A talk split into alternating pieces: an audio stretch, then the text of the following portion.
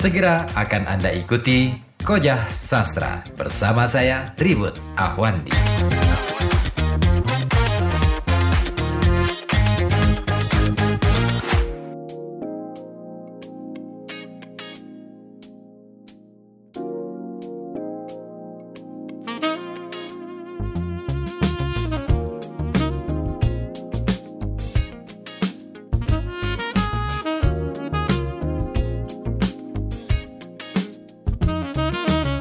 FM 91,2 Radio Kota Batik News Interaktif Solutif masih Anda simak Koja Sastra bersama saya Ribut Ahwandi yang mengawal perjalanan Koja Sastra sampai pukul 21.00 nanti dan pada malam hari ini saya masih mengajak Anda bersama untuk uh, merasakan atau menikmati sebuah tulisan karya Maman Esmayana yang bertajuk Tradisi Kepengarangan, sebuah isei ya. Dan sudah kita bahas sejak awal dari awal tulisan ini bahwa tradisi kepengarangan di Indonesia baru muncul sebagai profesi ketika mulai masuk pengaruh barat di Indonesia dan juga ditemukan alat cetak gitu ya. Nah, sementara tradisi kepengarangan di zaman sebelumnya masih menjadi bagian dari keraton atau kerajaan menjadi bagian dari kehidupan istana, istana sentris.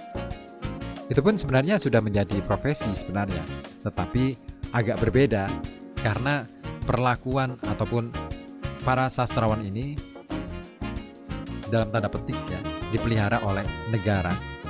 Sementara di luar istana jarang bermunculan sastrawan-sastrawan lain di luar istana. Baik, saya lanjutkan lagi untuk pembacaan isai ini. Masih menyisakan tiga paragraf. Ya, dan tadi di bagian akhir di paragraf sebelumnya sudah disinggung mengenai bagaimana kemudian ada perbedaan uh, perlakuan masyarakat dan juga pemerintah uh, di era awal-awal kemerdekaan dan juga di era-era kolonial ya yang menempatkan sastrawan sebagai pekerjaan yang dihormati. Nah, bahkan pemerintah di awal-awal kemerdekaan memberikan semacam santunan, semacam gaji bulanan untuk sastrawan dan seniman. Nah, namun uh, belakangan citra dari sastrawan dan seniman nampaknya tercederai, gitu ya. Sehingga pandangan masyarakat pun menjadi antipati terhadap seniman ataupun sastrawan. Saya tidak tahu apakah itu terjadi di masa sekarang, semoga aja tidak ya. Baik, saya lanjutkan lagi untuk pembacaannya.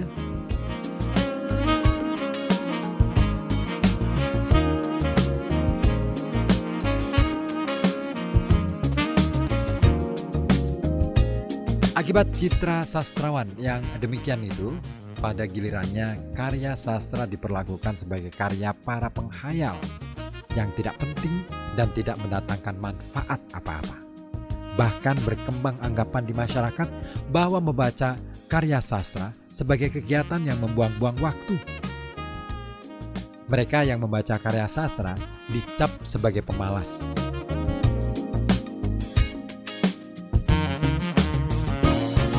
Inilah pandangan sebagian besar masyarakat kita mengenai profesi sastrawan dan memperlakukan karya sastra sebagai karya tidak mendatangkan manfaat apa-apa.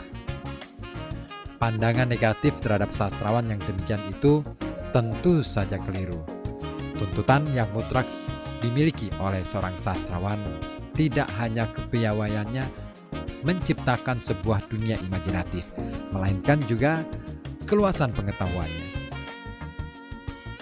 Sastrawan yang hanya mengandalkan bakat alam di zaman modern ini hanya akan mengantarkan dirinya sebatas menjadi sastrawan kacangan. Karya-karyanya hanya akan mengangkat masalah-masalah yang dangkal dan tidak bermutu. Ia juga kelak akan kehabisan ide cerita.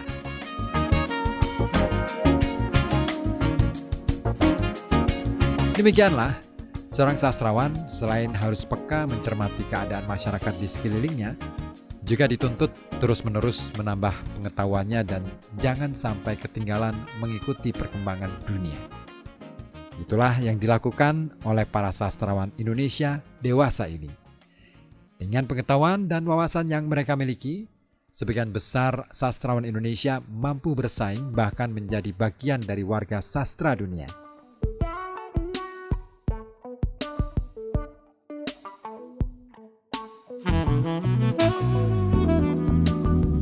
Wajarlah jika seorang Rendra, Taufik Ismail, Sapardi Djoko Damono, Sutarji Kalsum Bahri, Putu Wijaya, Nanur Yantiarno dan sederetan sastrawan lainnya sering diundang ke mancanegara untuk menghadiri dan ikut memeriahkan berbagai festival internasional, mengadakan pementasan atau untuk memberikan ceramah.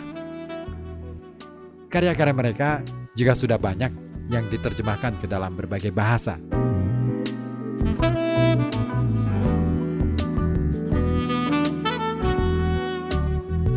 Para sastrawan Indonesia justru mendapat penghormatan dari masyarakat dunia dan penghargaan dari berbagai negara. Tetapi kurang mendapat perhatian dan penghargaan dari pemerintah dan bangsanya sendiri. Bukankah tinggi rendahnya peradaban sebuah bangsa, salah satunya ditentukan oleh maju mundurnya kesusastraan. Bukankah hanya bangsa yang berbudaya tinggi saja yang mencintai kesusastraannya?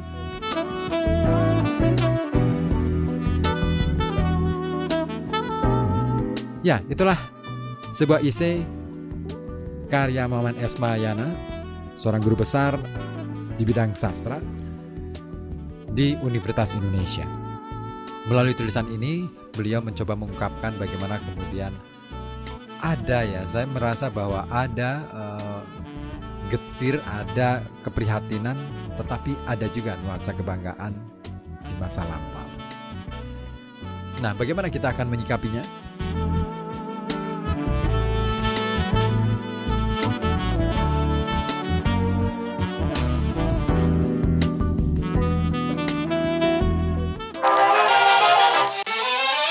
Sastra.